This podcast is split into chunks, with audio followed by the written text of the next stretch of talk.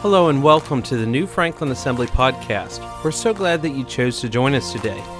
Our church is located at 2355 New Franklin Road, Chambersburg, Pennsylvania 17202. This week, as we begin our 21 days of prayer and fasting, Pastor James will encourage us in how fasting helps break cultural strongholds. We are starting our 21 days of prayer and fasting today. Some of you signed up for this week uh, to, to fast. I hope that you've at least taken a, a look at that uh, prayer and fasting board in the church in the sanctuary. If not, then on Wednesday when you hear, or next week when you hear, you can take a look at that and and sign your name on and uh, on one of those slots. We're hoping to have at least um, uh, some at least one meal every day covered uh, by someone in prayer and fasting. You can sign up for a, a, breakfast spot, a lunch spot, or a dinner spot, any one of those 21 days. Or you can uh, fill out uh, the bottom line would be uh, an all day fast from sunup to sunrise. Or if you wanted a time, uh, you can put from 6 a.m. to 6 p.m. And so uh, I, I, have seen already a lot of people did sign up. There are a lot of slots still available. And so uh, you can do that on your home. If you don't have a chance to put it on the board, you can just go ahead and fast for that day. And, and when you see the board, you can go ahead and, and uh, put your name on. Uh, but we are starting our 21 days of fasting and prayer. So I wanted to share with you today a little bit about fasting, encourage you as we fast and pray. You know, fasting, among many things, does um, uh, among, uh, among many things, fasting helps us to grow more sensitive to the Holy Spirit. And that's kind of what I want to talk to you today about. Um, if you have your Bibles, if you want to spend time reading, uh, I'll, I'll read some of the passages, but if you want to look at this closely at another time. But uh, in Acts chapter 10, we have the story of uh, the Holy Spirit coming to Cornelius's house, and and it was the first time salvation and the Holy Spirit had come to people other than the, the, the than the Jews. They came to the Gentiles, and and uh, we're very thankful for that. Um, and so I want to read you that story um, in Acts chapter ten. If you would turn there and and and read with me the first eight verses says at Caesarea there was a man the man named Cornelius, a centurion uh, in what was known as the Italian regiment. He and all his family were devout and God fearing. He, he gave generously to those in need and prayed to God regularly. One day at about three in the afternoon, he had a vision. He distinctly saw an angel of God who came to him and said, Cornelius. Cornelius stared at him in fear. What is it, Lord? he asked. The angel answered, Your prayers and gifts to the poor have come up to uh, come up as a memorial offering before God. Now send men to Joppa to bring back a man named Simon who is called Peter. He is staying with Simon the tanner, whose house is by the sea.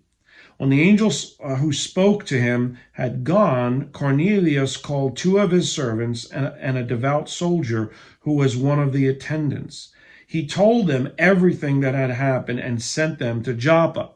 If you skip down to verse 23, it says this. It says, The next day, uh, I'm sorry, yeah, it says, The next day, Peter started out uh, with them. The, these men had gone and gotten Peter, and Peter, uh, we'll skip that portion of scripture for now. And it says, The next day, Peter started out with them, and some of the brothers from Joppa uh, went along.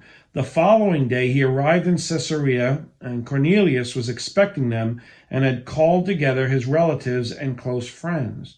As Peter entered the house, Cornelius met him and fell at his feet in reverence. But Peter made him get up. Stand up, he said. I, am only a man myself. Talking with him, Peter went inside and found a large gathering of people. He said to them, You are well aware that it is against our law for a Jew to associate with a Gentile or visit him. But God has shown me that I should not call any man impure or unclean. And so when I was sent for, I came without raising any objection. May I ask why you sent for me?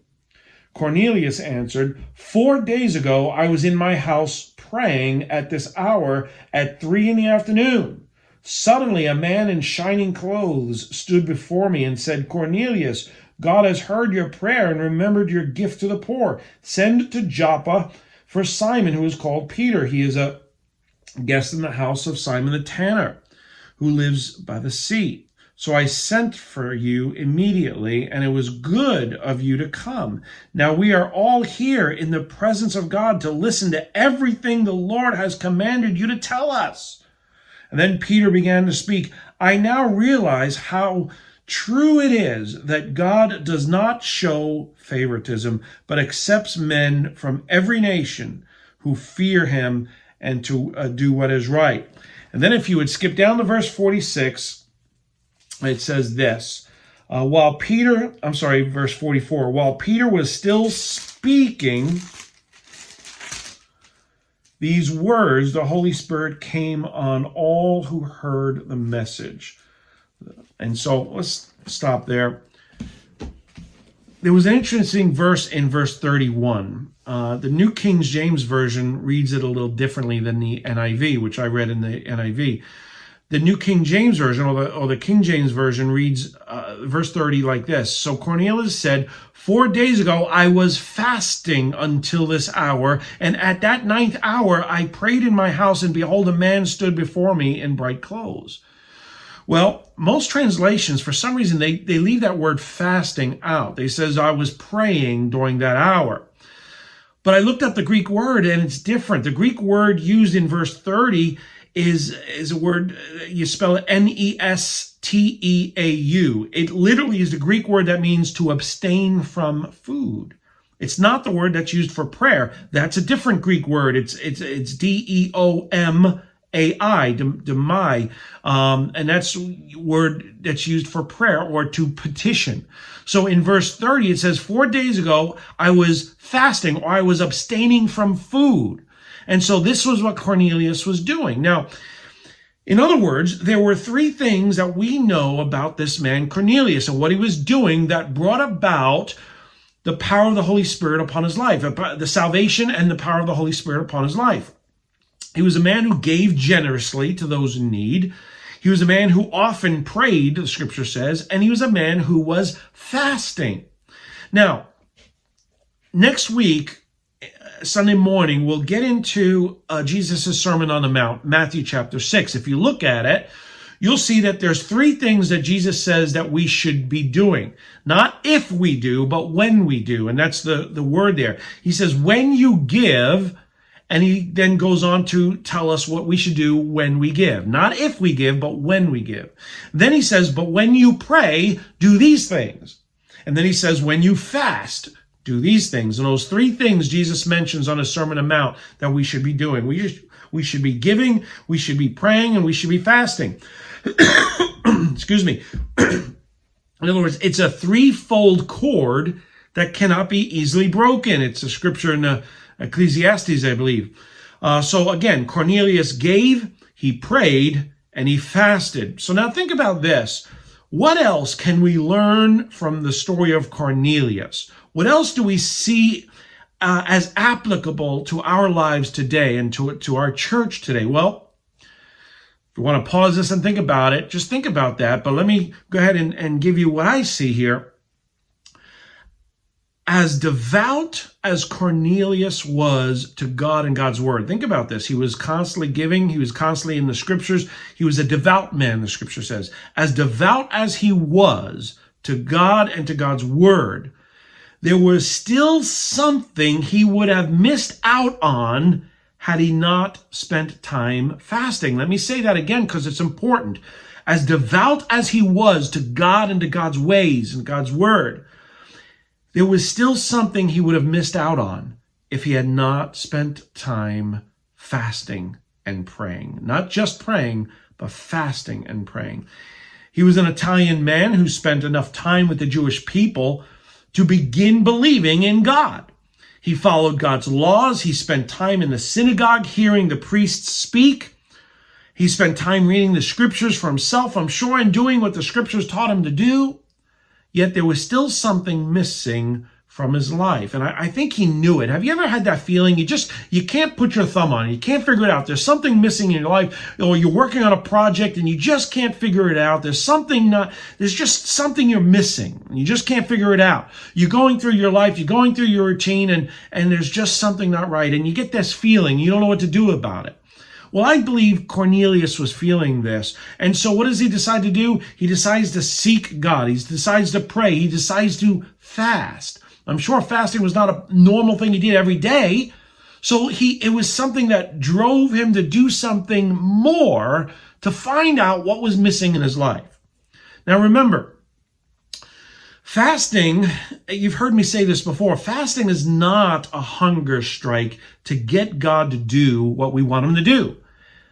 Fasting is how we align ourselves with God's will. Well, Cornelius would have never experienced salvation. He would have never experienced an outpouring of the Holy Spirit upon his life and his family's life, for that matter, had he not become desperate enough and sought God and sought him so much that he would seek him through fasting. Today, however, this is so much more applicable to us than just salvation, than just our salvation experience or, or our Holy Spirit encounter. We all want uh, a Holy Spirit encounter. Those of us who have been saved and are truly born again, we want a Holy Spirit experience. But we need to ask ourselves, what are we not experiencing that God wants us to now experience? We can't fully really under uh, we, we really can't fully answer that question now can we? Because we don't know what god's will is. We need to seek it out. We know what others throughout history have experienced when they've experienced an outpouring of the holy spirit. We can look at the revivals throughout history. We know what they have experienced and then we can pray for some of the same. We know what we have experienced through our lives through the history of our church and we can pray that we would ex- experience an outpouring of God's Spirit the way we did years ago or generation ago. But we don't fully know what God wants to do today. We don't fully know how He wants to do it today. We have our thoughts about what we think, but we cannot fully know. We need to seek it out. We need to discover it. It needs to be revelation revealed to us. We do that how? How do we get that? Through prayer, through fasting, there are definitely some similarities in every great move of the Holy Spirit salvations and healings and deliverances, miracles and testimonies. Yeah, that's what we're after. But if we look at each great move of God, we also see some things that are unique in each move of God throughout history. We, uh, you know, we I think we would discover that that every move of God it looked different, it, it sounded different, it, it it involved different people and different methods and different styles. Cornelius's salvation and, and his Holy Spirit baptism was not just new to Cornelius. This was not just a new experience for him, but it was a new experience for the current church as well. Let me say that again. Cornelius's salvation and his Holy Spirit baptism, it was not just a new experience for him and his household. It was something new that came to the church according to the Jewish custom and according to the New Testament uh, church, the first century church, up until that point, Cornelius would have never been allowed to worship alongside of the Jews. We read that scripture. Peter says, I would have never come here. You see, Cornelius would have never been allowed to receive Christ as Savior or to receive the Holy Spirit. This was the custom, the Jewish custom of the day, and, and it was a strong culture uh, uh, uh nonetheless. This was all new to the New Testament church, the first century church.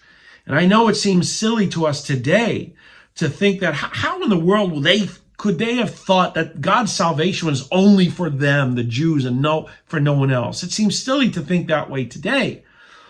But this was the way they were thinking. This was a, a, a, a, a cultural stronghold, if we can use that term. It was a cultural stronghold that took a while for others to, to catch on to. What kind of thinking do we have to let go of today? The way the first century church had to let go of this cultural stronghold. What kind of thinking do we have to let go of today to, for us to experience a new move of the Holy Spirit?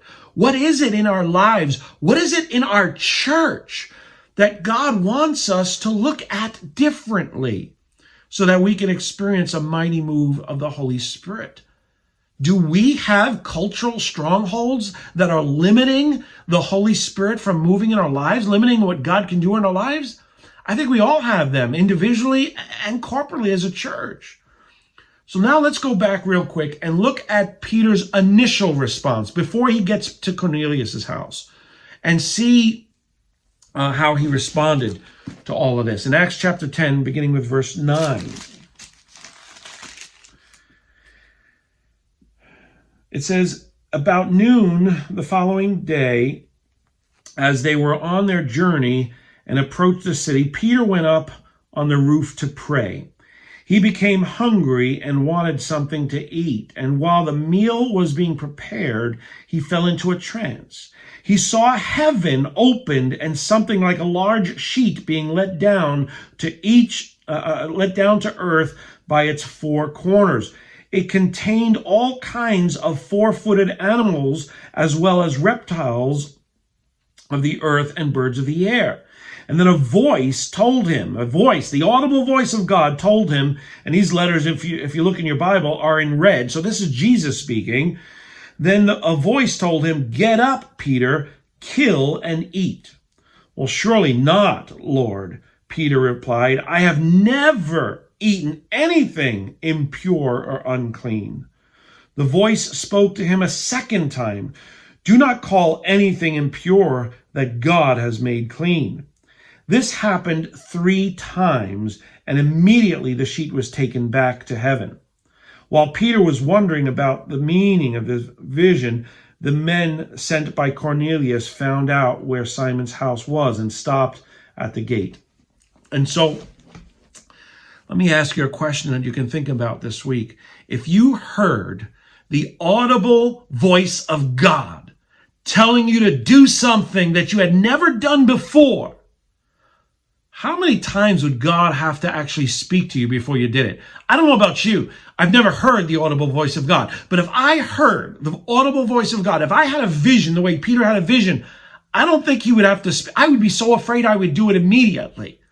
You see, Peter had to be told three times. He had to hear the audible voice of God three times before he obeyed, before he did something he never did before because it was a cultural stronghold in his life. It was a cultural stronghold in the church that was holding back what God wanted to do. Peter was so baffled at what God was telling him to do that he he he had to hear it again and, and again. Well, how many times do we have to hear something before we're going to to to to obey? You know, again, cultural strongholds are are that, that's exactly that. It's the stronghold. It takes it's hard to break those cultural strongholds. We look at the world's culture today, and we know that only a mighty move of God's Spirit can change this world. I mean, think about what we see around the world. We need God. God's the only way to go. It's only going to change if God out moves by His Spirit, by a miraculous supernatural move of God through us, by the way. God uses us. But what if God wants to change part of our church culture today? Well, it's going to take more than strong leadership. It's going to take more than the passing of time or the passing of generations. It's going to take a revelation from God, God speaking to us, and then it's going to take the power of the Holy Spirit upon us to help us move forward. For, for Cornelius and Peter, that cultural change started with prayer and fasting.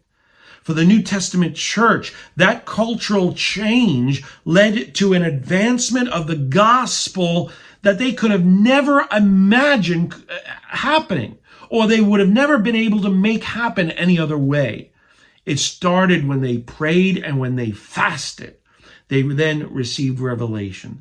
Let's pray this week and seek God with the same diligence, the same passion that we see Cornelius had. Let's hear and accept God's will with the same willingness and humility that Peter had. Let's take an evaluation of our life, of our church, and to see if there are any cultural strongholds in our life that are that's holding back the anointing of God, the power of the Holy Spirit in our lives or in our church. That's why we're praying. That's why we're taking these 21 days to pray and fast. We need to hear from God. We don't want to do anything unless God is speaking to us and telling us to do it. And so we need to hear from God. So I encourage you to spend time praying today, fasting a meal or two, uh, uh, whether it's today or this week or for the rest of the 21 days. And so, uh, again, I encourage you to, to, to think about and plan out what day uh, you're going to fast, what meals you're going to fast. If it's just one day out of the 21 days, if it's one meal a day, uh, think about that. Prepare to do it. Ask God for the grace to help you accomplish that because He will. And I believe we are going to see the results of our fasting, of our praying in the days, the weeks, even the months to come. And so God bless you. I hope you have a wonderful Sunday, this Lord's Day. Lord willing, we will see you Wednesday for our family night. Uh, God bless everyone. Have a wonderful afternoon. Hello, everyone. This is Pastor James. I hope you enjoyed today's message. My prayer is that you would always experience all that God has for you. New Franklin Assembly exists to advance God's kingdom, to encourage God's people, and to serve our community. If you're in the Chambersburg area, we would love to have you join us for a live service. For more information, please visit our website at www.newfranklinag.org. Thank you. God bless.